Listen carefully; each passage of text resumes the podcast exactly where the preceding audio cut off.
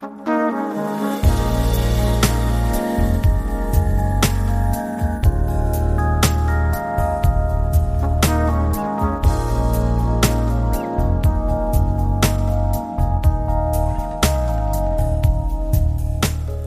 und herzlich willkommen zur 16. Folge Glanzgespräche.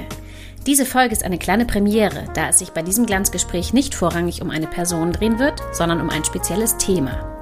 Mein Kollege Hasko Kröger, tiefer Hornist bei den Bamberger Symphonikern, Lehrbeauftragter an den Musikhochschulen Hamburg und München und außerdem Verfasser des Internetauftritts hornprobespiel.de und ich hatten die Idee, einmal ausführlich über das Thema Üben mit all seinen Facetten zu sprechen. Hasko hat sich auf sehr vielen verschiedenen Ebenen mit den Prozessen beim Üben auseinandergesetzt, auch neurologisch und natürlich in der Praxis.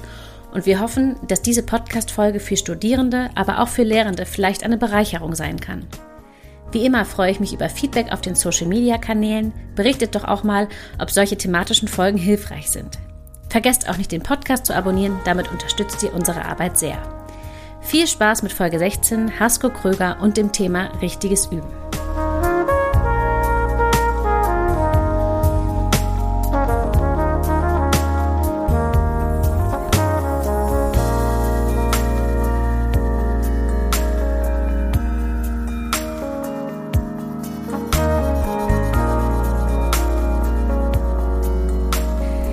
Hallo lieber Hasko, ich freue mich riesig, dich heute bei den Glanzgesprächen begrüßen zu dürfen.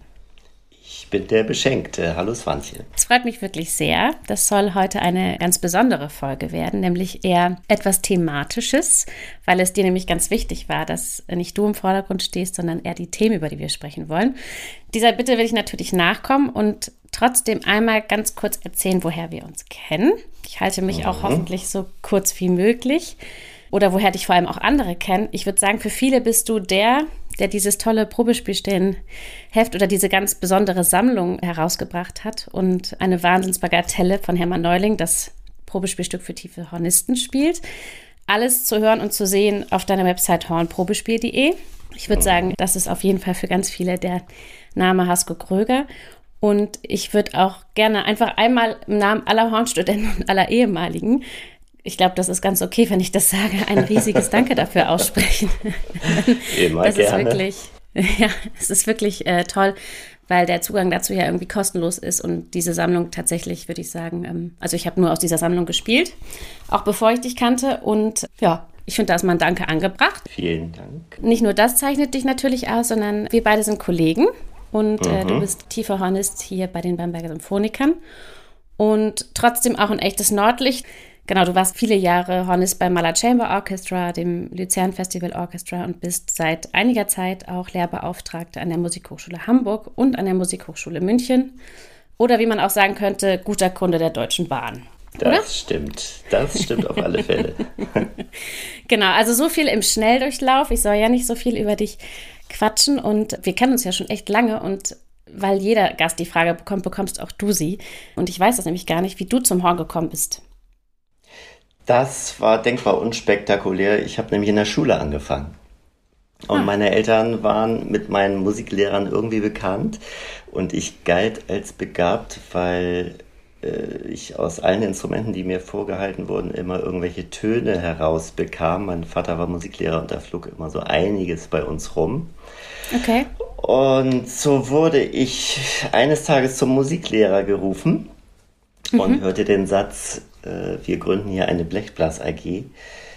Wir finden, du solltest da mitmachen. Du bist begabt, deshalb nimmst du Horn, es das Schwerste ist. Echt? Und okay. ich äh, weiß es, als sei es gestern gewesen. Ich habe natürlich nur gesagt, äh, warum ich denn?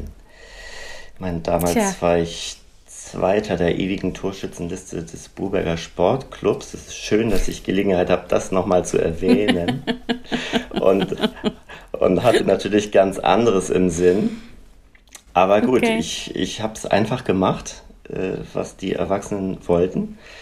Und das ist bei Gruppengeschichten ja oft so, äh, dass es einige pusht, die sich so ein bisschen vom Mob absetzen können. Ja. Und das ist mir in aller Bescheidenheit auch nach wenigen Wochen gelungen. Okay. Und dann habe ich schnell gemerkt, dass es eine super Möglichkeit ist, meine Minderwertigkeitskomplexe ein bisschen zu polieren und meine Geschwister auszustechen. Und okay. so Ganz nahm edle das Schicksal seinen Lauf. Ja, genau. okay, guck mal, jetzt weiß ich das auch. Das wusste ich nämlich noch nicht. Sehr gut. Wenn ich jetzt an Bamberg denke, du lebst ja in Hamburg, aber bist hier in Bamberg Hornist und äh, lebst natürlich auch in Bamberg, dann, mhm. dann denke ich immer irgendwie an die Konzerthalle und egal im Prinzip zu welcher Tages- oder Nachtzeit ich in die Halle gehe, ist meistens Hasko da und übt. Zumindest, ähm, ja, bist du auch immer, muss ich sagen, in den fünf Jahren, die ich hier bin, immer der Erste, der beim Dienst ist und sich einspielt. Also wirklich konsequent, glaube ich, bist du Minimum eine Stunde vor dem Dienst da. Da muss ich ganz kurz ja, reingrätschen, damit ich nicht so als Streber rüberkomme. Hast ähm, du aber. Ich, ich, äh, ich kompensiere ja in Bamberg das, was ich in Hamburg nicht schaffe, weil ich hier hauptberuflich Vater bin. Okay. Deshalb mache ich auch enorm viel, das stimmt. Und ich äh, kann hier in meiner Wohnung ganz schlecht üben, weil ich von Freiberuflern und jungen Eltern umgeben bin im Altbau. Äh, aber das okay. stimmt, dass ich aus gesundheitlichen Gründen, wenn ich das jetzt mal aufs Horn beziehe, äh, auch immer eine ganz ruhige, entspannte Stunde mache. Ja, das mache ich immer. Ja. Und äh, wir haben uns natürlich auch des Öfteren schon mal darüber unterhalten. Und genau, ich glaube, das Thema Üben und überhaupt, wie man das Üben aufbaut, ist dir persönlich ein ganz wichtiges. Ich mhm. weiß, dass du neulich auch ein kleines Schlüsselerlebnis hattest Vielleicht magst du es selber erzählen. Ich glaube, es war in Hamburg an der Musikhochschule. Ja, das ist nett, dass du es am Anfang schon erwähnt hast, weil ich ja gar nicht hier sein will. von, von meinem Typ her. Ich glaube, du hast vom Dreivierteljahr mal gefragt, ob ich bereit wäre, hier mal äh, mitzuplaudern. Und da habe ich, genau. glaube ich, schon Nein gesagt, bevor die Intonation nach oben gehen konnte beim Fragezeichen. Richtig. Aber ich habe es geschafft. und dann war das aber so, dass ich bei, dann hier und da mal reingehört habe.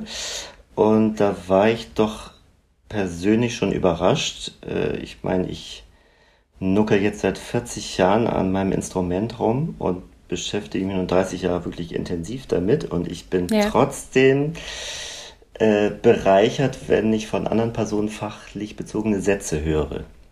Mhm. Und das hat mich fast schon überrascht, muss ich sagen, dass ich da gut zuhöre, ob ich das gut finde oder nicht, aber dass das natürlich anregend ist, äh, selber nochmal Sachen zu hinterfragen. Ja. Und dann war eigentlich die erste Frage, darauf Bezug nehmen, dass mir persönlich in deinem Format äh, das natürlich zu wenig fachbezogen ist, weil natürlich genau das das ist, was mich interessiert. Ja. Und dann war die erste Frage, ob das überhaupt möglich ist, das auszudehnen und ob man über ein Fachthema sich unterhalten kann, dass das einen Mehrwert erzeugt für, ja, eigentlich für Studenten und ambitionierte Schüler oder Laien. Das war die erste ja, Frage. Ja, genau. Ich glaube das ja auf jeden Fall. Ja. Weil ich das ganz wichtig finde. Ja, ich habe so ein Wechselbad gehabt. Ne? Ich glaube auch, dass das geht, weil es bei mir ja auch schon geht, äh, nur mit zwei Sätzen. Ja. Äh, auch wenn es theoretisch ist, sowas in der Praxis dann zu übernehmen. Aber die andere Seite äh, denkt dann, du machst dich hier zum Affen, wenn du das so selbstverständliche Sachen erklären willst. Aber gut, ich bin dann irgendwann auf das Thema Üben gestoßen als großes Thema. Ja. Weil ich einfach äh, einige Studentenerlebnisse habe, die wirklich ex äh, explizit gefragt haben danach und hilflos sind, was sie so machen und wie sie es aufbauen, dann beobachte ich viel und frage mich, was das für einen Sinn haben soll, was die machen, wenn man das auf Entwicklung denkt. Also ja. ich muss dazu sagen, ich denke immer weniger ans Üben als an die Frage, wie nutze ich meine Zeit am effektivsten, um mein Potenzial größtmöglich zu entfalten. Für mich ja. ist das die eigentliche Frage, weil äh, jetzt mal pauschal gesagt, damit so ein sogenanntes Einspielen oder Warm-up ist einfach nicht effektiv. Das ist vollkommen in Ordnung, wenn man sich warm machen möchte. Ja. Aber äh, das kann man natürlich auch strategisch sinnvoll machen und deine Zeit einfach viel komprimierter nutzen. Und dann hatte ich ein Initialerlebnis, äh, weil ich eine, einer Pädagogikprüfung äh, beigewohnt äh, habe in Hamburg. Ja, genau, das hattest du erzählt. Und da habe ich mich mit dem Prüfling hinterher unterhalten und er hat gesagt, dass er ganz viele Studenten interviewt habe, ähm, und die Aussage eigentlich immer ähnlich war, dass sie sagten, es sagt ihnen keiner, wie sie zu üben haben und wie sie es machen mhm. sollen. Und dann ja. hat er diverse Professoren interviewt und die haben alle gesagt, dass sie ganz klar eine Anleitung geben, wie die Studenten zu üben haben. Okay. Und darauf konnte ich doch äh, ableiten und bin geneigt, äh, das als grundsätzliches Problem irgendwie anzuerkennen ja. dass man vielleicht darüber nochmal spricht und nachdenkt. Ja, ich finde das super. Ich persönlich finde auch, dass es ein ganz wichtiges Thema ist. Ich unterrichte ja vorwiegend ähm, sehr kleine Schülerinnen und Schüler und muss sagen, dass ich da schon mal versuche, darauf zu achten, einfach. Oder beziehungsweise gerade bei kleinen Kindern oder kleineren Kindern ist es ja super wichtig, dass man denen irgendwie an die Hand gibt, wie die so eine Woche zu Hause irgendwie gut überstehen, mhm. übetechnisch und wie sie anfangen zu üben. Da kann man natürlich so die Basics legen, aber ich habe das natürlich auch die Beobachtung gemacht im Studium, dass ganz viele Leute nicht wissen, wie ist eigentlich richtiges Üben, wie strukturiert man das, was bedeutet das auch oder also nicht einfach nur stumpf die Sachen runterzuspielen, sondern tatsächlich sich wirklich mit dem Üben zu beschäftigen. Deswegen finde ich das eine super Sache. Und man muss ja auch sagen, also ich kenne auch kaum einen tiefen Hornisten, der so spielen kann wie du. Deswegen freut es mich natürlich auch, glaube ich, deswegen sind es jetzt nicht nur deine Ansätze, sondern irgendwie scheint es ja auch was äh, zu bewirken, was du da selber für dich auch machst. Deswegen finde ich das ganz spannend, was du erzählst, auch für mich persönlich. Mhm. Und ähm, wir haben schon öfter darüber gesprochen, ich würde gleich vielleicht am Anfang erstmal zum Thema Klang kommen. Wir haben schon öfter darüber geredet. Klang beschäftigt dich viel und du beschäftigst dich auch viel mit dem Thema Klang. Und ich wollte einfach mal fragen, was dir so ähm, in Bezug aufs Thema Klang und Üben von Klang oder ja, Klangumfang einfällt oder was dir da wichtig ist. Der Klang ist natürlich das Allerwichtigste und es ist mir ein Vergnügen, die einfachsten ja. Dinge zu erklären. Was möchte man denn ganz allgemein, wenn man Musik hört? Man möchte natürlich in irgendeiner Form berührt werden. Ja. Und das passiert meistens über den Klang, weil man daran die meiste Seele hört. Und was mhm. hat die meiste Seele? Die menschliche Stimme natürlich. Und die ja. hat ja nun ein ganz bestimmtes Klangideal in der Klassik. Hörst du die Winterreise oder Malerlieder lieber mit Thomas Hampson oder mit Rod Stewart? Ganz schwierige Frage. Hörst du italienische Arien lieber mit Pavarotti oder Herbert Grönemeyer? Ja, das stimmt. Und warum ist das so? Weil es so schön klingt oder weil man den Text besser verstehen kann? Das ist, äh, muss man gar nicht drüber reden. Und die Imitation ja. des Gesangs ist ja immer das absolute Ideal. Und da findet man tausende von Aussagen von Telemann über Mozart bis Brahms und wie sie alle heißen. Ja. Und ich zitiere jetzt nur aus Leopold Mozarts Violinschule, weil das ein Hobby von mir ist, aus Leopold Mozarts Violinschule zu zitieren. In allen Lebenslang. Nicht alles, aber Auszüge. Es ist ja immerhin ein Lehrbuch und hat eine etwas deutlichere Aussagekraft. Das stimmt. Da heißt es, die Singkunst nachahmen, das ist das Schönste an der Musik. Oder mhm der Klang der Instrumente wird am Klang der Stimme gemessen. Mhm. Oder man muss sich immer dem Natürlichen nähern. Und die natürliche Stimme beim einfachen Gesang, sprich wie man Kindern vorsingen würde, ist ja generell entspannt und wird ja meist sonor, sprich warm bzw. obertonreich als angenehm empfunden. Mhm. Und dafür musst du ja nur den Umkehrschluss nehmen. Du musst dir nur ein Kinderlied mal kalt und angespannt gesungen vorstellen. Ja. Da schaltest du gleich auf Adams Family. Ne? Ja, das stimmt. Das existiert gar nicht.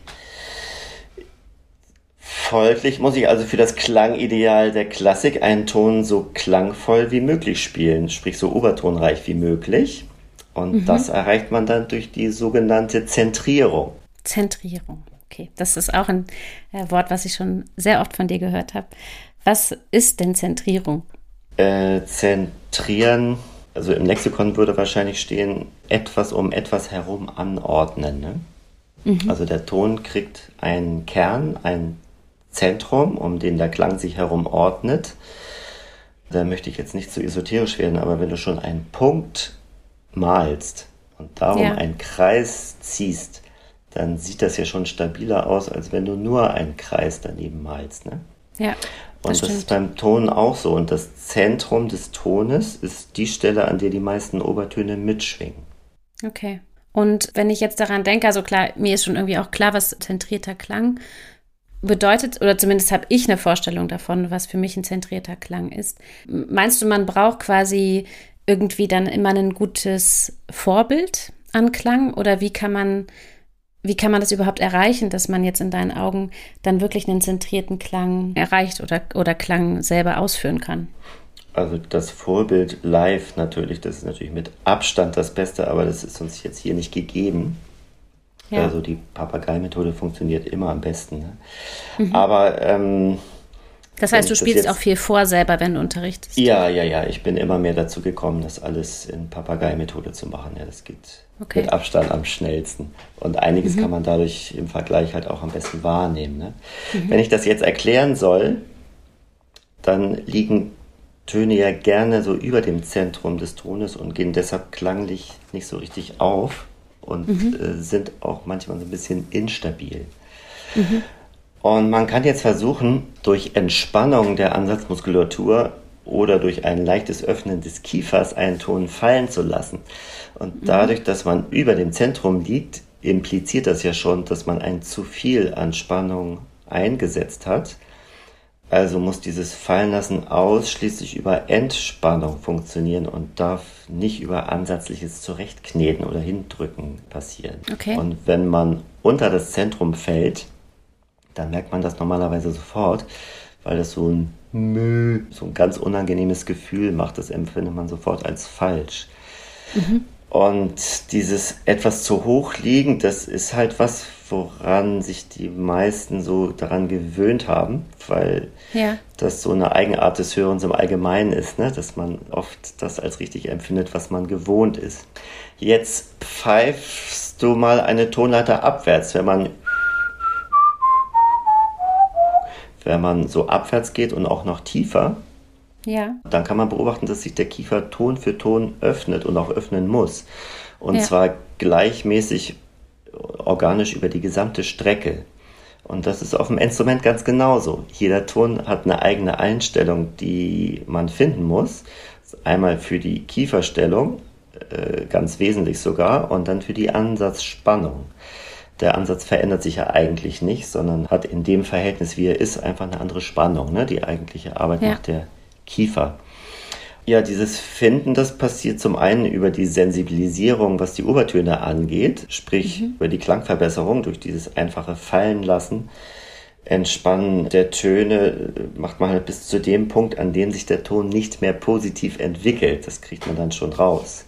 Okay. Und man hat eine weitere Möglichkeit. Das Zentrieren macht die Töne klangvoll und stabil. Mhm. Und diese Eigenschaften müssen sie dann auch zeigen, wenn es ernst wird. Sprich, wenn man einzelne Töne crescendiert, müssen ja. die erstens klanglich richtig aufgehen und dürfen sich am Ende nicht so nach Widerstand anfühlen. Das muss ganz leicht bis zum Abreißen des warmen Fortissimos irgendwie äh, kontinuierlich aufgehen. Und sie ja. dürfen nicht wackeln, sprich, die dürfen sich nicht bewegen und sich nicht in der Tonhöhe verändern, weil das immer der Indikator dafür ist, dass der Ton nicht zentriert ist, dass man ihn fallen lassen muss. Okay. Würdest du sagen, das sind dann auch gute Übungen? Also, oder beziehungsweise wie könnte man jetzt, wenn man das Gefühl hat, man ist vielleicht jemand, der nicht so einen superzentrierten Klang hat, ist es so durch Töne aushalten und mit dem Kiefer ein bisschen rumprobieren oder eben, wie du sagst, so Crescendo-Übungen, sind das Übungen, die du da empfehlen würdest? Würde ich äh, empfehlen, ja. Also das okay. große Problem ist ja immer, wie man alleine damit zurechtkommt. Wenn irgendein ja. Kaspar, der davon Ahnung hat, daneben steht, dann ist das ja alles überhaupt kein Problem. Aber das sind wenigstens Sachen, wo man ganz genau merkt, wenn sich das bewegt, äh, ist der Ton nicht zentriert. Und die Suche okay. ist natürlich dann Kunststück. Aber dieses Zentrieren der Töne hat ja nicht nur klanglich entsprechende Auswirkungen, sondern auch diverse andere durchaus gravierende Themen sind ja davon abhängig. Und das ist als erstes die Intonation. Mhm. Und das ganz wesentlich sogar. Das ist ja nicht nur die eigene, dass die eigenen Töne mit ihren Obertönen zusammenpassen, äh, sondern ja auch im Zusammenspiel äh, mit anderen, weil ja auch da die Obertöne zusammenpassen müssen. Ne? Mhm. Und dann hast du den Anstoß, dieses typische Pra-Pra reduziert sich in aller Regel auch mit zunehmender mhm. Zentrierung. Und dann betrifft das natürlich äh, die Stabilität und die Ausgeglichenheit der Töne. Was ja. dann wiederum eine der wichtigsten Eigenschaften des Gesanglichen ist. Ja. Also man hat es ist wahrscheinlich auch, äh, nur, sorry, dass ich nochmal nachfrage, mh, mm, eine Sache, die man relativ schnell beheben kann, oder? Also wenn du jetzt Studierende hast, wo du merkst, der Ton ist nicht wirklich zentriert, ist es wahrscheinlich jetzt gar nicht irgendwie eine Arbeit von vier Jahren, jemandem dazu zu bringen, sondern das, man kann wahrscheinlich relativ schnell Lernerfolge erzielen. Das oder? geht sehr schnell, ja, das stimmt. Ja. Aber okay. es ist auch erstaunlich, wie wenig das im Bewusstsein ist, also gerade was mhm. die Folgeerscheinung auch angeht. Mhm. Aber ähm, das hat für mich noch weitere äh, Folgen, wenn ich mich jetzt am Anfang des Tages damit beschäftige, weil die Konzentration auf den Klang mich ja auch körperlich automatisch entspannt. Mhm. Weil ein warmer Klang normalerweise danach verlangt. Das kannst ja schon gerade aus dem Ton singen und den versuchen wärmer zu singen, dann merkst du ja schon, dass körperlich was passiert und man sich weitet. Und ja. Äh, sowieso, wenn ich mir einen Sänger vorstelle, der ist ja von der ersten Sekunde an und eigentlich permanent mit dem Klang beschäftigt, beziehungsweise ja. trifft Vorkehrungen dafür und lockert sich erstmal körperlich, damit es gut klingt. Ne? Und mhm. wir Instrumentalisten kämpfen so mit den technischen Schwierigkeiten des Instruments, sprich man möchte erstmal die Töne überhaupt treffen, äh, mhm. dass der Klang ja oft in Anführungsstrichen vergessen wird. Und ja. dann wird genauso vergessen, dass die Sprache in der klassischen Musik so eindeutig notiert ist und dass das gesangliche Ideal auch so klar vorgegeben ist, dass dem Klang eigentlich ein wesentlicher Teil der Interpretation zukommt. Und mhm. der Klang transportiert die Gefühle, die man hören möchte. Ne? Ja, also ganz wichtig. Ja. Und wenn ja. ich mit Zuhören schon mal beschäftigt bin, mhm. dann ist ja das Thema Zuhören schon für jedes musikalische Thema existenziell. Da kann man seine Ohren nicht genug schulen. Und ja auch für die Eigenkontrolle. Sprich, das brauche ich für das gesamte Üben.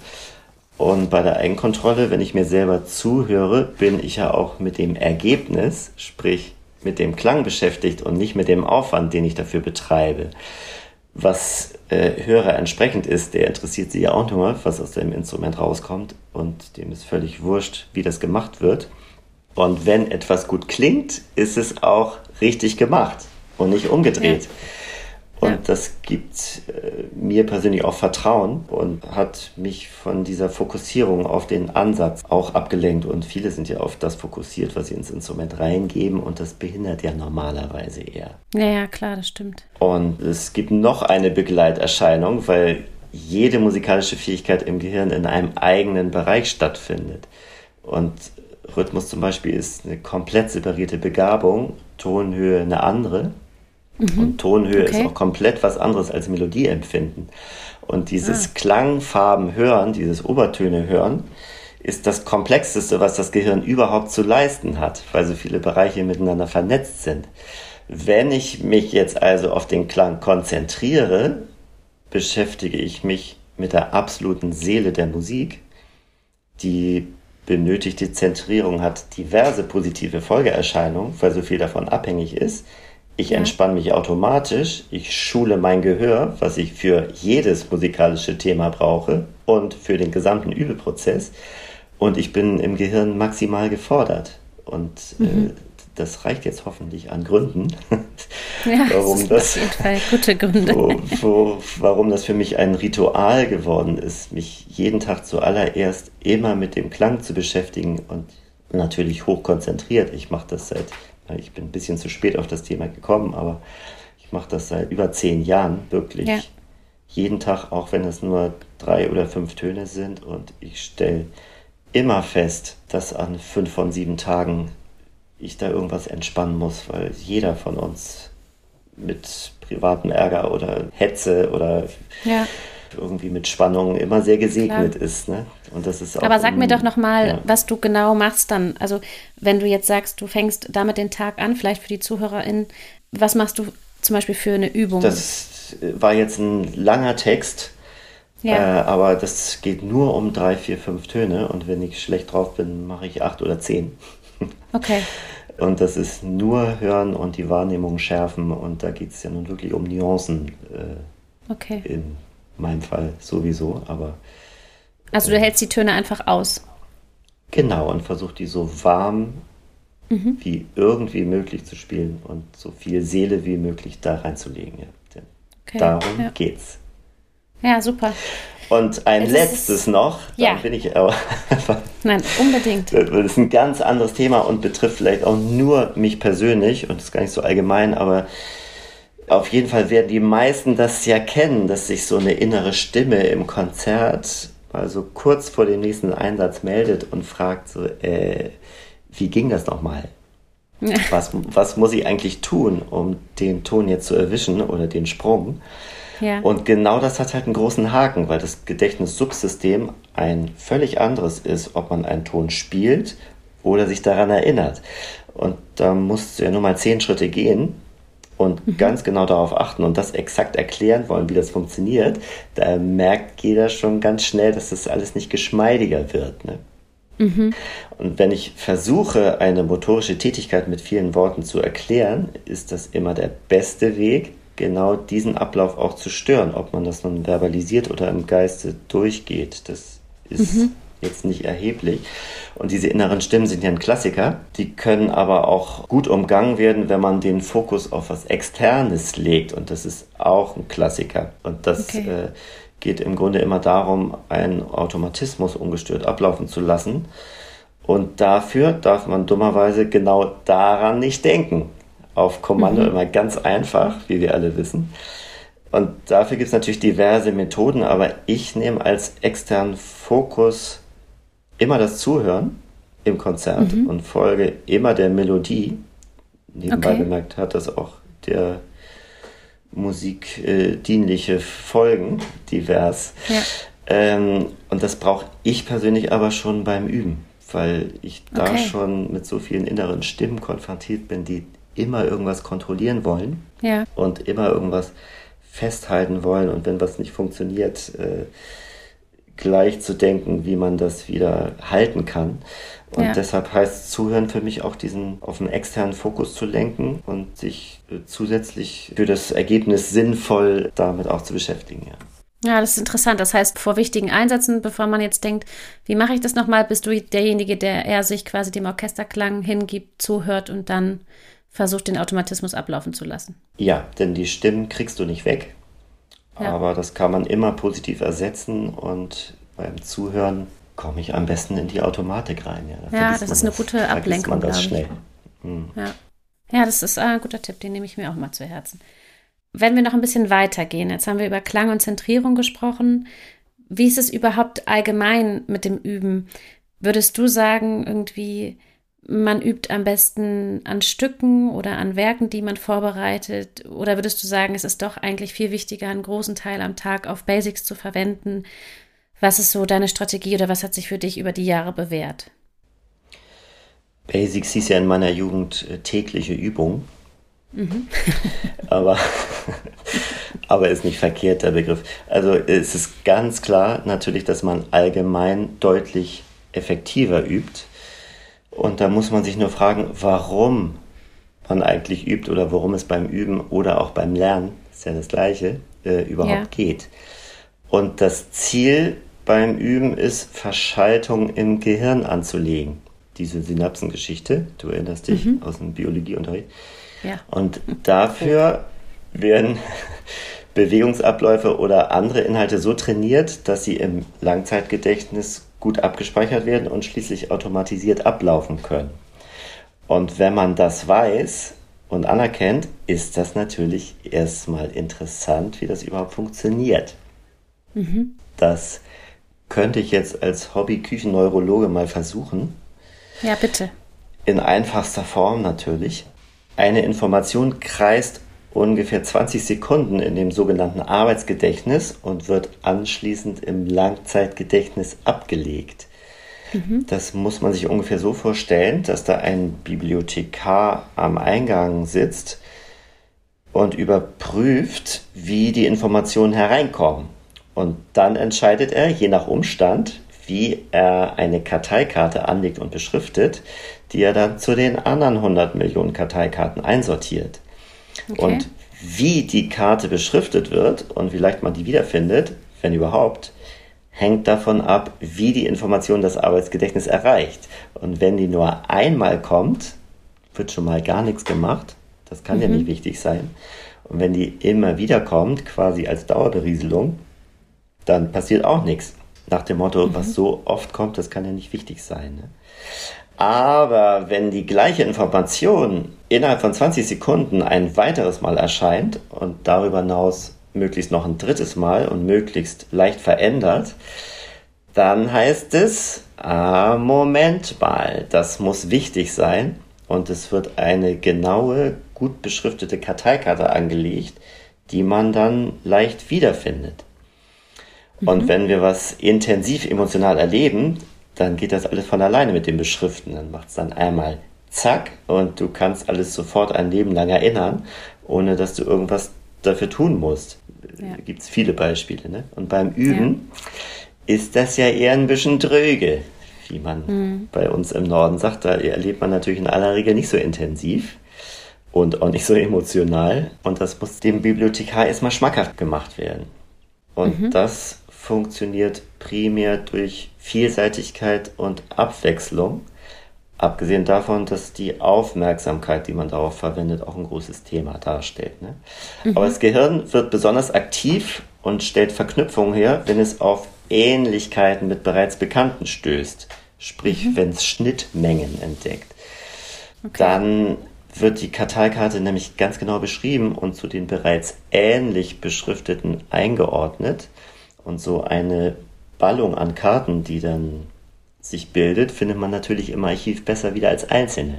Wenn wir beiden uns jetzt über ein Thema unterhalten und exakt die gleiche Meinung haben, dann ja. ist das deckungsgleich. Zu Deutsch, wir haben im Gehirn keine Anregung und gehen komplett unverändert nach Hause. Okay, weil wir uns nicht gegenseitig dazu anregen, ja, okay. Mhm. Wir kennen das ja alles schon. Ne?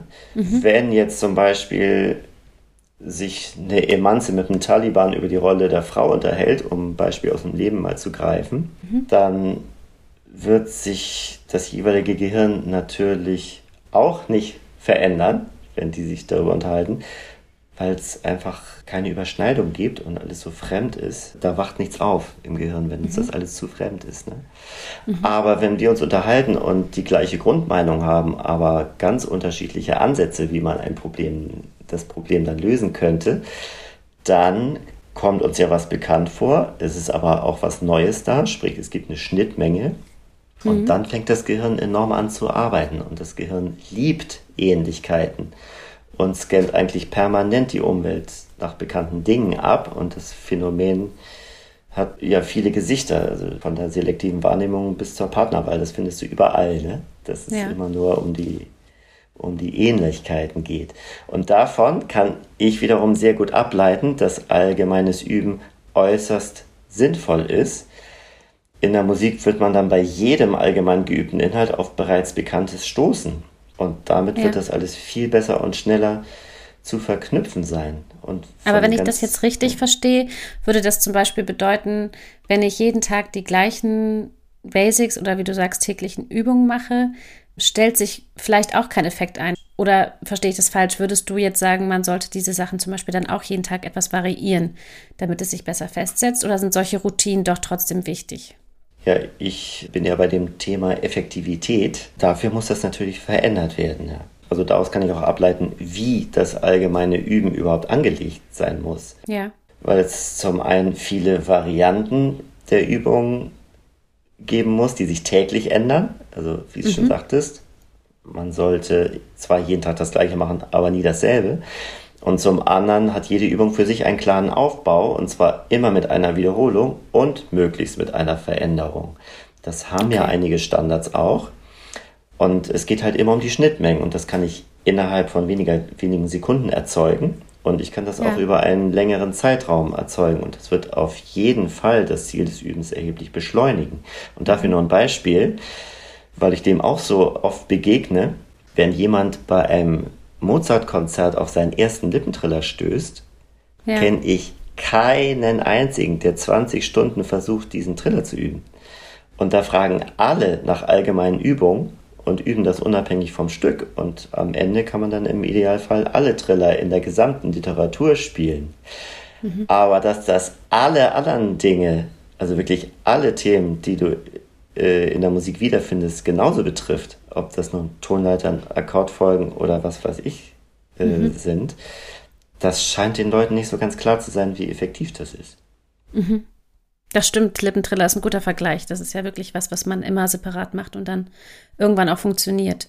Und das würde ich deshalb sehr hoch gewichten, wofür ich auch noch einen Grund habe, da mache ich auch gerne nochmal einen Ausflug, äh, weil im Langzeitgedächtnis nämlich sämtliche Eindrücke und Informationen abgespeichert werden für die gesamte Dauer des Lebens. Das merkt man nur nicht. Und das ist für äh, normalsterbliche Blechbläser zum Heulen, weil einfach alles, was wir mal falsch gelernt haben, für immer im Gehirn verankert ist und auch bleibt. Ja. Ja. Und wenn wir jetzt einen Fehler korrigieren und das richtig lernen, dann ersetzt diese Korrektur diesen Fehler nicht, sondern wird halt daneben abgelegt. Und ja. wenn du jetzt Stress kriegst, zum Beispiel auf der Bühne, wird das im Gehirn ganz unruhig. Da äh, macht so, dann werden diese Synapsen so durcheinander gewirbelt. Ja. Und die jüngsten Synapsenverbindungen sind nicht so stabil und die lösen sich als erstes auf. Also sprich, mhm. das, was du als letztes gelernt hast, wird als erstes wieder verschwinden. Wenn du noch mehr Stress kriegst, das nächstjüngste und so weiter. Und schließlich landest du wieder bei deinen neuronalen Bahnen, sprich den Verhaltensweisen, die du früher angelegt hast. Und das kannst mhm. du auch im, im Leben gut beobachten. Da musst du nur das Thema Streiten nehmen.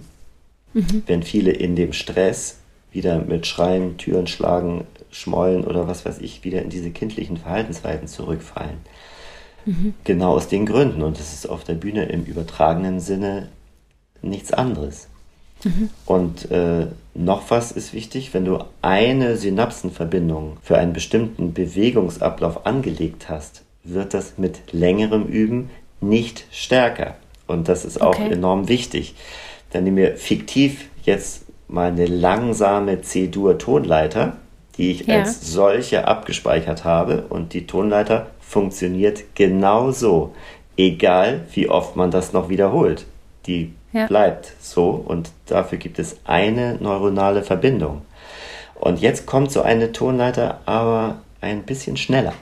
Mhm. Das reicht schon. Und sofort heißt es, Moment mal, das wird eine Ähnlichkeit erkannt und neben der ersten Verbindung wird eine zweite angelegt. Und jetzt kommt es gebunden oder von oben nach unten oder in mhm. Sequenzen mhm. und so weiter. Und bei jeder Ähnlichkeit wird eine weitere Verbindung gebildet und daneben abgelegt. Und so verbessert sich dieses Thema C-Dur-Tonleiter immer weiter und die Abrufung wird immer besser und schneller. Und das ist das Prinzip des Gehirns. Ähnliches oh ja. Wird immer in der Nähe von Ähnlichem abgespeichert und im Endeffekt ist es dann wie bei einem Seil. Wenn du ja. das durchschneidest und die genau anguckst, dann sind da feine Fäden zu dickeren Fäden gesponnen und die dickeren Fäden dann zu Bändern gedreht und die Bänder wiederum zum Seil. Und äh, mhm. deshalb würde ich sehr viel allgemein üben und das so variiert wie möglich damit dieser neuronale Trampelpfad äh, immer breiter wird. Denn ja. damit wird er immer leichter zu gehen und damit bleibt von dem Weg auch was übrig, wenn man vom Stress was abziehen muss. Und der Stress, der kommt ja so sicher wie das Armen in der Kirche. Ja, das stimmt. Und was würdest du sagen, woher weiß ich denn, also man bekommt natürlich als Student oder Studentin oder auch als Schüler oder Schülerin Übungen auf, Etüden auf oder er lernt neue Stücke an denen man übt. Ich würde sagen, die meisten würden sagen, ich übe halt einfach das, was der Professor oder der Lehrer mir quasi aufgegeben hat bis zur nächsten Woche. Aber was würdest du denn sagen, was übt man allgemein in Stücken oder woher weiß ich, was ich üben soll? Was, was muss eigentlich trainiert werden? Oder wo, wie erkenne ich auch meine Defizite vielleicht besser? Hm. Also äh, diese, dieser Komplex allgemeine Üben, den würde ich schon mal halbe, halbe gewichten. Äh, natürlich immer relativ zu dem, was man schon verknüpft hat und was, auf welchem Teilstück des Weges man sich gerade befindet. Ne? Und ja. innerhalb dessen, ja, das, das Hornspielen wirkt ja erstmal sehr komplex. Das ist es aber gar nicht so, wenn man das ganz nüchtern betrachtet. Mhm. Und nüchtern kann ich ganz gut, wenn man äh, das Ganze erstmal in drei Teile aufteilt. Dann hast du mhm. einmal den körperfunktionalen Bereich, dann hast du den technischen Bereich und den musikalischen. Und die hängen nicht nur zusammen, sondern bauen auch zwingend aufeinander auf. Logisch, okay. weil du ohne die richtige Nutzung des Körpers keine gute Technik entwickeln kannst. Und mhm. weil du ohne eine gute Technik auch immer einen Mangel an musikalischen Gestaltungsmöglichkeiten haben wirst. Das Ganze wird ja erst komplex, wenn du die Psyche noch dazu nimmst, die in jeden Bereich wieder hineinstrahlt und mit entsprechender Wirkung ihren Teil dazu tut. Das ist zwar für die Ursachenforschung bei Problemen interessant, aber nicht, wenn wir jetzt nur den technischen Bereich äh, beleuchten, weil mhm. der für sich genommen ganz einfach strukturiert und übersichtlich ist. Weil nicht nur die groben Teile aufeinander aufbauen, sondern auch innerhalb der Teile jeweils Abhängigkeiten existieren. Und das ist auch bei der Haltung beim Körper am besten zu sehen, weil du eine gute Haltung brauchst, um richtig atmen zu können und weil der ja. Ansatz aber wesentlich wiederum von der Atmung bzw. der Luftführung abhängig ist. Ja. Und im technischen Bereich gibt es auch einen ganz klaren Aufbau von Abhängigkeiten. Und da ist die Luftführung mit Abstand das wichtigste Thema, weil sie die Basis für alle anderen technischen Fertigkeiten ist. Das ist sozusagen ein sehr breiter hierarchischer Aufbau. Und okay. die anderen äh, technischen Dinge, die kann man auch klar benennen, weil es nur in Anführungsstrichen die Zunge ist, die Finger, die Flexibilität der Lippe, dann die Koordinationen zwischen den ganzen Teilen mhm. und dann noch die Statik bzw. die Kraft. Und mehr ist das mhm. nicht. Das sind genau diese Kategorien. Mhm. Und egal, was man macht, die Luftführung kommt immer zuerst. Das ist ja so banal wie logisch. Ohne Luft müssen sich Lippe, Zunge und Finger ja gar nicht erst bewegen. Wenn man jetzt einen Überblick über diese ganzen technischen Einzelteile und Wertigkeiten hat, muss man nur bedenken, dass das Gehirn auf Training wie ein Muskel reagiert. Das werden halt nur die Bereiche besser, die man auch trainiert. Und mhm. wenn ich meinen linken Arm zwei Jahre trainiere, dann sieht er aus wie ein Oberschenkel und der rechte ist halt Pudding, so wie immer. Und mhm. wenn ich zwei Jahre täglichen Sudoku löse, dann werden sich meine Fähigkeiten, Sudoku zu lösen, ganz erheblich verbessern, aber keine einzige mathematische Fähigkeit sonst. Und äh, daraus folgt quasi, dass man alle technischen Bereiche jeden Tag trainieren muss. Wenn ich zu viel Zeit verstreichen lasse, verkümmern die Übererfolge wieder, genauso wie bei Muskeln. Mhm. Und dieses Verkümmern bleibt einem ja erhalten als Lebensthema. Nur wenn man schon was verknüpft hat, dann kannst du das auch relativ schnell wieder hervorholen mit entsprechendem Aufwand. Aber wenn man noch im Lernprozess ist, dann ja. haben längere Pausen natürlich deutlichere Folgen. Und dann hat man das auch wieder klar. Und wie du dann die Bereiche gewichtest, das liegt dann an den eigenen Nah- und Fernzielen, die man natürlich formulieren muss. Da geht mhm. überhaupt gar kein Weg dran vorbei wenn man sich äh, eine sinnvolle Struktur zurechtlegen möchte. Ne? Ja. Aber egal, was man macht, unabhängig von allem, muss man die Luftführung äh, deutlich mehr trainieren und auch immer am Anfang, weil es so viele Abhängigkeiten gibt. Ja. Und ja, deshalb sollte Luftführung immer den Löwenanteil der Zeit bekommen. Was heißt denn für dich Luftführung genau? Weil das ist ja immer ein Wort, was man als äh, Studierender irgendwie von den Professoren oder Lehrern oder Lehrerinnen auch präsentiert bekommt. Vielleicht kannst du noch mal sagen, was es aus deiner Sicht eigentlich genau ist. Ja, die Luftführung ist die Übertragung der natürlichen Atmung auf das Instrument. Und die natürliche Atmung hat bestimmte Eigenschaften. Da muss man jetzt nur drei normale Atemzüge beobachten. Die ist immer fließend mhm. und gleichmäßig. Die unterbricht niemals und sie mhm. ist niemals ruckartig, außer wenn man das bewusst steuert. Mhm. Und so muss sich dann logischerweise auch die Luft verhalten. Das kann ja. ich auch technisch ausdrücken, dass es um die Kontrolle von Volumen und Geschwindigkeit geht, die man an die jeweilige Situation anpassen muss. Und was auch enorm wichtig ist und in, in dem Begriff steckt, Luftführung, dass die Luft führt, sprich unabhängig vom Ansatz, immer zuerst auf den nächsten Ton geht. Die geht immer vor und das ist mhm. auch ziemlich entscheidend. Oder man nimmt die, die einfachste Formel, die so kursiert, ne? dass man einen beständig hohen Luftfluss erzeugen muss, mit dem Ziel, den Luftdruck so zu minimieren wie irgendwie möglich. Und wenn du das jetzt schaffst, die natürliche Atmung auf das Instrument zu übertragen, und das kann man sehr gut und sehr einfach trainieren, leider hier nicht zu besprechen, das geht dann wirklich nur in der Praxis. Ja. Aber ähm, wenn man es schafft, dann wird man auch merken, dass die Lippe in der Folge, wenn sie nämlich ihre mangels Luft entwickelten Kompensationsbewegungen einstellen kann, die gleichen Eigenschaften hat. Mhm. Die Lippe wird dann nämlich auch immer fließen, sprich immer vibrieren und sich gleichmäßig bewegen. Mhm. Die Lippe unterbricht nie die Vibration und bewegt sich auch niemals ruckartig, es sei denn, man gibt den Befehl dazu. Und jetzt darfst du einmal raten, welche Haupteigenschaften der natürliche Gesang hat. Und da müsste es jetzt klingeln, weil man jetzt weiß, warum die Luftführung so wichtig ist. Die hat nämlich einmal diese technischen Abhängigkeiten, ja. und zwar komplett, und ist auch absolut elementar für die Überschrift, die über jedem Stück aus der Klassik und äh, Romantik steht. Und die absolute Überschrift ist immer gesanglich zu spielen. Ja. Und alles, was wir machen, passiert immer in Bezug auf diese Überschrift.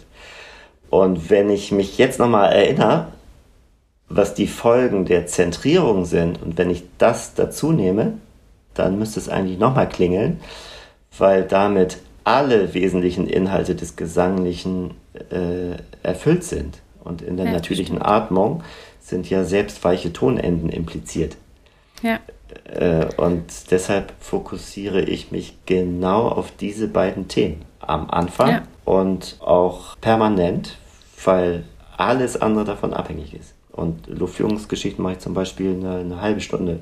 Das wollte ich jetzt gerade mal fragen, im, im ähm, auch wenn man es jetzt. Kontext. Hm. Okay, wenn man es jetzt gerade schlecht irgendwie erklären oder vormachen kann, aber ähm, ob du da auch, ob du sagst, es ist eher was, was du grundsätzlich dann im Verlauf des Übens, wo du darauf achtest, aber du widmest schon diesem Thema Luftführung dann auch einen gewissen Anteil an Zeit ähm, beim täglichen Üben. Ja, auf, auf jeden Fall, ja. Äh, okay. Das, das, das muss man nur mit einer gewissen Logik äh, betrachten, was wovon abhängig ist. Und ja. äh, das ist spätestens jetzt leicht zu merken. Und was sind das zum Beispiel, nur mal so als, als Beispiel, kannst du eine Übung nennen? Sind das eher so gebrochene Dreiklänge gebunden oder was, was ist für dich zum Beispiel eine gute Luftführungsübung? Da kann ich nur sagen, dass es ausschließlich um Naturtonübungen geht, weil ich ja. mich da ausschließlich auf die Luftführung konzentrieren kann und nicht von anderen Koordinationsproblematiken abgelenkt bin.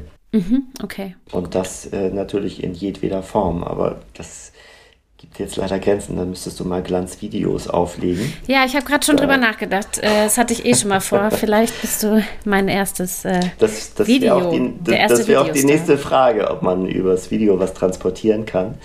Da bin ich ein bisschen skeptischer, muss ich sagen. Aber ja, ich weiß nicht. Ich könnte mir schon vorstellen, dass das was bringt. Aber da quatschen wir nochmal drüber. Das mhm. äh, gehen wir vielleicht mal an. das hast du dir jetzt eingebrockt.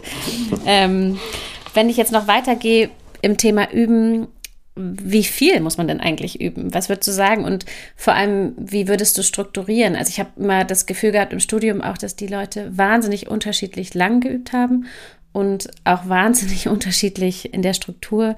Ich war zum Beispiel jemand, ich habe immer eher sehr aufgeteilt über den Tag, weil ich nie so wahnsinnig viel Kraft hatte und das Gefühl hatte, dass ich immer mal wieder dazwischen auch fürs, für den Kopf Regenerationspausen brauchte. Wie viel muss man deiner Meinung nach tun, um wirklich effektiv und gut zu üben? Also ich verschanze mich jetzt mal hinter einem Experiment aus den 40er Jahren. Da ja. sollten Studenten nämlich sehr schnell das Morse-Alphabet lernen und eine Gruppe hat vier und die andere sieben Stunden täglich gelernt. Und okay. Preisfrage, was ist dabei rausgekommen? Es wahrscheinlich die. War, ja. Erzähl, erzähl. Ich tippe wahrscheinlich falsch. Nee, es war kein Leistungsunterschied feststellbar. Ja. Also so viel zum Thema begrenzte Aufnahmefähigkeit. Ja. Und ich hatte genau die Grenze, ohne darüber nachzudenken, normalerweise so dreieinhalb Stunden. Wenn ich jetzt was raten sollte, dann würde ich sagen, mindestens drei Stunden, denn woher soll es ja auch kommen? Und die Konkurrenz ja. übt ja auch. Und maximal vier. Wenn jemand mehr üben möchte, ist das alles in Ordnung. Das wird nicht schaden. Die Effektivitätskurve wird rapide sinken. Mhm. Und man soll auch gesund bleiben, das darf man auch nicht vergessen. Ne? Und da ja. sind die Umstände natürlich viel wichtiger, wie du schon sagtest. Die kürzeren Einheiten äh, sind immer besser.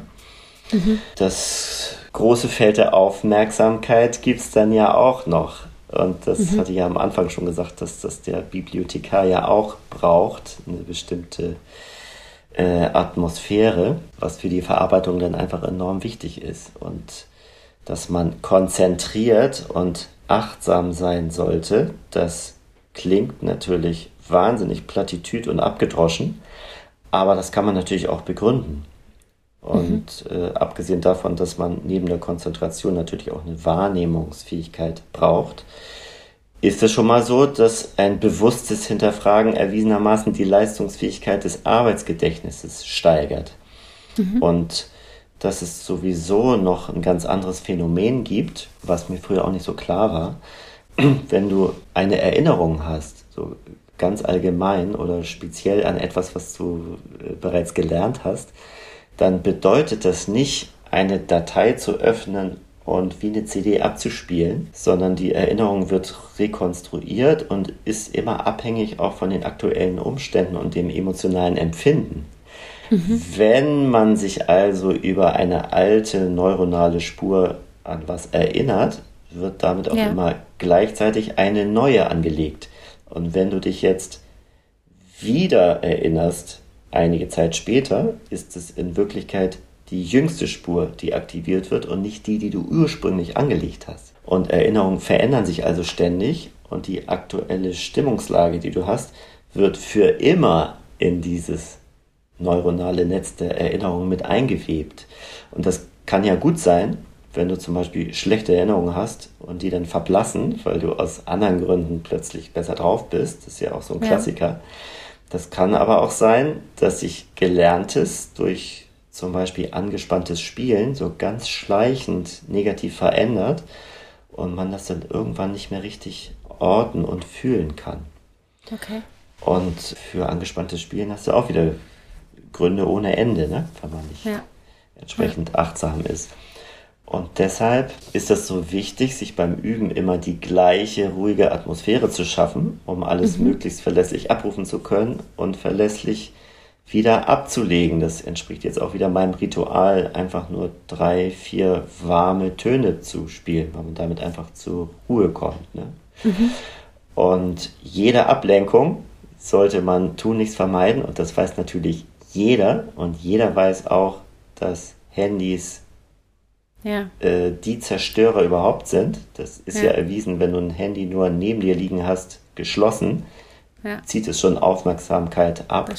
Und trotzdem soll man sich klar machen, was eigentlich das Thema ist. Ne? Andere Reize treten in Konkurrenz zu dem, was ich gerade lernen will oder mir aneignen will mhm. und entscheiden darüber, welche Informationen es dann ins Langzeitgedächtnis schafft. Und da kann die SMS, äh, das Dietmar und Vanessa gestern geknutscht haben, natürlich immer als wichtiger empfunden werden als das melodisch Moll, was man gerade am Wickel hat. Und mhm.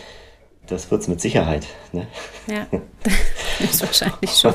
Und, und dieser Übeinhalt vor einer Ablenkung, also vor dem SMS-Signalton, der ist sofort ja. zerstört, wenn du nicht 20 Sekunden Zeit hast, diesen sich setzen zu lassen. Und da muss man mhm. wenigstens mal bedenken, mal die Dinger mal drei Stunden auszumachen und äh, ja. Ja, ganz, ganz wichtiger Punkt. Ich merke das ja selber bei mir auch. Also, wenn man das Handy dann tatsächlich irgendwie wirklich ausmacht, ist es ein ganz anderer Effekt, als wenn es einfach nur zugedeckt neben einem liegt. Also, das äh, ist gut, dass du es sagst. Das stimmt, das ist eine totale Ablenkung. Das ist die gleiche Botschaft. Ich habe das Problem ja. natürlich auch, aber ich kann es mir leisten. Ich bin ja schon da, wo ich sein wollte. Ja, das ja, ja ist klar. Im, Im, Prozess dann nochmal was ganz anderes und man sollte ja, sich ein stimmt. bisschen mehr darauf fokussieren. Ja.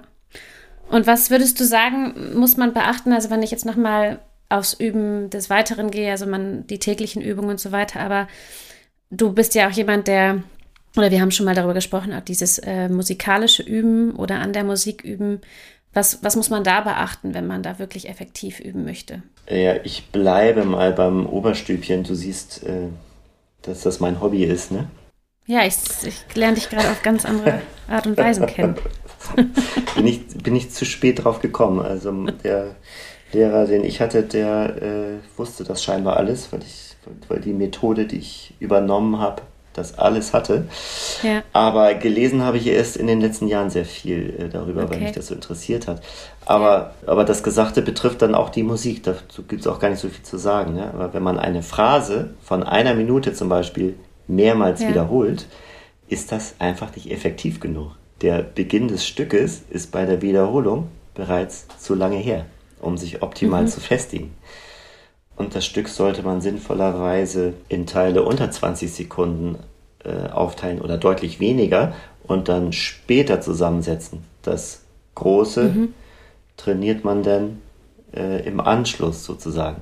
Und wenn ja. man zum Beispiel einen Sprung separat übt, muss man auch nur wissen, dass nach dreimaliger Wiederholung die Effektivitätskurve extremst nach unten schießt, weil okay. danach irgendwie eine Veränderung stattfinden muss. Dann hast du entweder Tempo oder eine Dynamik oder sehr gut geeignet, immer mit Repetitionen zu arbeiten.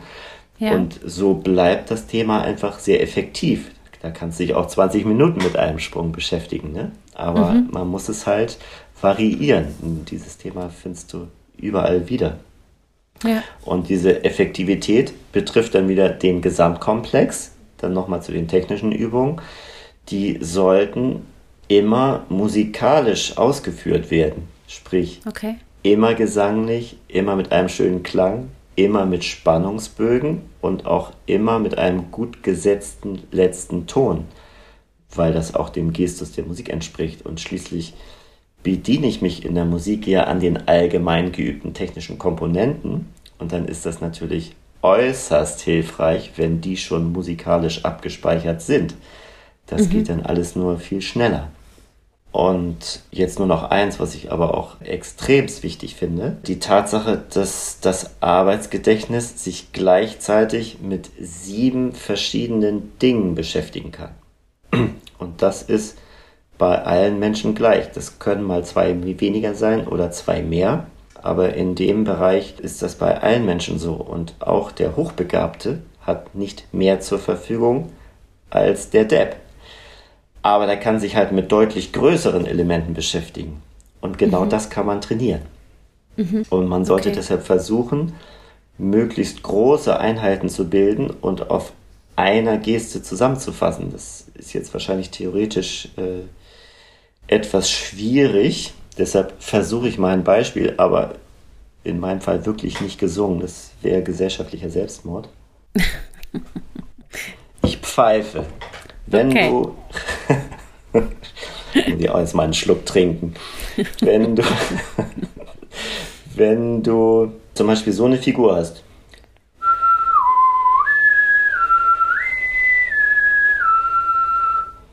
Dann sind das sieben Töne. Wenn du ein Anfänger bist, denkst du bestimmt, das sind jetzt sieben Töne, die ich irgendwie spielen muss. Und du mhm. kannst sonst an nichts mehr denken. Und das entwickelt sich mit laufender Zeit so, dass du zum Beispiel äh, drei Abwärtsbindungen denkst, die aufsteigen, oder dass du zwei Triolen denkst beim Schlusston, oder dass es halt immer großflächiger gedacht wird. Ne? Mhm. Und final ist das dann aber Didel, Didel, Didel, Dim, die Figur einfach auf mhm. einer Geste, auf einer Geste zusammengefasst und man denkt an keine einzelne Komponente dieser Figur mehr und an keine Schwierigkeit und hat alles auf einem Atem zusammengefasst. Dieses Beispiel hätte ich jetzt auch mit 15 Tönen nehmen können ja. und auch mit 25, das ist nicht erheblich, aber diese eine Geste wird dann als eins im Gehirn abgespeichert. Und das okay. Vergrößern dieser Strukturen kann man sehr gut trainieren und das betrifft alles. Das betrifft auch Tonleitern oder diese Akkordübung oder jeden ja. Standard. Und dahinter steht, dass das Bilden von größeren Elementen das Lernen und das spätere Abrufen erheblich erleichtern wird und dass das natürlich auch dem Gestus der Musik entspricht und dass man in der Musik äh, auch alles im Idealfall auf einem Atem zusammenfasst, ohne an einzelne Komponenten und Schwierigkeiten zu denken. Das ist mhm. ja die hohe Kunst, das äh, große Ziel. Und das separate Abrufen von einzelnen Tönen oder kleinen Kombinationen, das würde schlichtweg zu lange dauern. Und mhm. man hat noch viele Aufmerksamkeitsanteile frei, um sich mit anderen Dingen zu beschäftigen. Mhm. Das äh, äh kennst du diese Karikatur mit zwei Pianisten, einem Laien und einem Profi? Nee, ich glaube nicht. Nee. Also beide haben Konzert ja. und äh, haben einen schweren Lauf vor sich. Ja. Und der, Laie, der Laie denkt, oh, hoffentlich klappt's. Und der Profi denkt, was koche ich morgen? und, und, und das liegt genau daran, ne? wie etwas ja. abgespeichert wurde und wie viel Aufmerksamkeitsanteile noch frei sind. Und das kennen wir jetzt zum Beispiel auch. Also früher habe ich in Konzerten im Jugendorchester, ich habe danach immer gefragt, wie war's? Weil du, weil du so beschäftigt bist, mit dem ja. bist, was du spielen musst, dass du um dich herum gar nichts mehr wahrnehmen ja. kannst. Und heute ähm, ja, denke ich, Mann, Junge, konzentriere dich mal, wenn ich merke, dass ich äh, ganz woanders bin. Ne? Ja, das, das stimmt. Und das alles so abläuft. Ja. Und äh, das ist dann übrigens auch äh, das Ideal, zum Beispiel Ansatzformung, Zunge und Luft als eine Geste zusammenzufassen. Das funktioniert dann auch mit großen motorischen Zusammenhängen. Ja. Aber das schafft dann halt, ja, ich habe es auch nicht hingekriegt. ich bin noch dabei. Ja, Wahnsinn, Mensch. Also, ich bin, ich bin ähm, zu, spät, zu spät auf dieses Thema gekommen. Ne? Sonst ja, aber dafür. Ich mich deutlich früher äh, damit auseinandergesetzt. Ja, aber dafür können, glaube ich, viele Leute jetzt davon profitieren, von dem, was du heute gesagt hast. Ich fand das wahnsinnig viel Input und wahnsinnig interessant und auch sehr, sehr einleuchtend. Wenn ich das mal so zusammenfasse, kann man ja wirklich so einen Übertag wirklich hervorragend strukturieren. Aber für das Einleuchten, für ja. das Einleuchten geht mir immer wieder auf der Vergleich zu einem Leistungssportler, wie der eigentlich ja. an die Sache rangeht, weil wir ja alle auch Leistungssportler sind, weil wir irgendwann ja. einen Wettbewerb gewinnen müssen. Und der ist ja, ja sogar auch international inzwischen ganz erheblich. Ja. Und statt einer Medaille kriegen wir halt eine Lebensanstellung. Aber es geht ja, ja. immer um diesen Wettbewerb. Und jetzt stelle ich mir den 100-Meter-Läufer vor, wenn er mhm. äh, jetzt im Sommer Weltmeisterschaft hat. Wie trainiert er denn? Versuchst der jeden Tag 20 mal 100 Meter zu laufen oder trainiert er meistens separiert? Alles, was er dafür braucht und setzt es da zusammen hat er einen genauen Plan, welche Übung für was in seinem Körper zuständig ist oder ja. nicht? Macht er jeden Tag ja. das Gleiche? Oder ist das eher ein bisschen komplexer aufgestellt? Hat er einen Plan, wie er das strategisch aufbaut oder nicht? Ist er zufrieden, wenn er zehn Sekunden läuft und denkt sich, super, das halte ich jetzt mal und mache jetzt die nächsten fünf Jahre meine Wettbewerbe damit? Oder will der alles rauskitzeln, was noch irgendwie geht? Und zwar bis zum Karrierenende. Ja. Und auch dieses, äh, dieses Interesse an leistungssteigernden Themen, ob das nun Ernährung oder mentales Training ist, hat er das? Oder versucht mhm. er einfach nur so schnell zu rennen wie möglich? Und das ist absurd. Also die Einfachheit der Fragen, die sind ja absurd. Aber im übertragenen Sinne begegne ich dem schon sehr viel. Ne? Ja. Und äh, die Botschaft ist klar. Planlosigkeit kann man sich im Wettbewerb nicht leisten. Sonst schon. Ja. Wenn es nur nee, Spaß machen du, soll.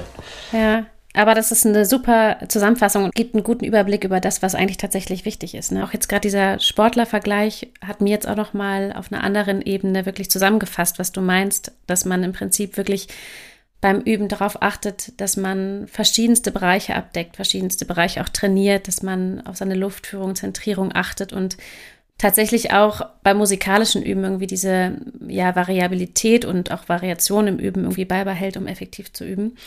Ich muss mich ganz herzlich bei dir bedanken und ich glaube auch im Namen aller, die zuhören, weil ich werde ganz viel davon mitnehmen und ich glaube, dass es sowohl für Studierende und Schülerinnen als auch wirklich für Lehrende nochmal ganz interessant ist. Und ja, mir bleibt nichts anderes als Danke zu sagen und ja, ich freue mich, wenn wir uns das nächste Mal sehen. Und ein ganz herzliches Danke einfach. Ich danke auch und hoffe, dass die eine oder andere Anregung dabei war. Ja. Aber man darf nicht vergessen, äh, die Praxis äh, das sind dann die anderen 99 Prozent. Ne? Das, das, stimmt, das muss man auch noch machen. Aber soll ich glaube, man nicht vergessen. Nee, das stimmt. Aber es war ganz viel dabei und ich glaube, man kann wirklich sich ganz viel für seinen eigenen Übealltag davon mitnehmen und irgendwie integrieren und vielleicht auch das eigene Üben einfach nochmal überdenken. Genau. genau. Dann tschüss. Danke dir. Ciao. sagt. ja, tschüss. tschüss.